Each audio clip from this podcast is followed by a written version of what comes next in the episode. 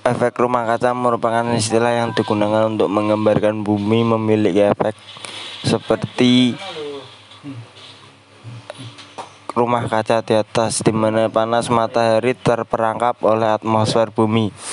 Gas-gas di atmosfer seperti karbon dioksida, CO2 dapat menahan panas matahari sehingga matahari terperangkap di dalam atmosfer bumi.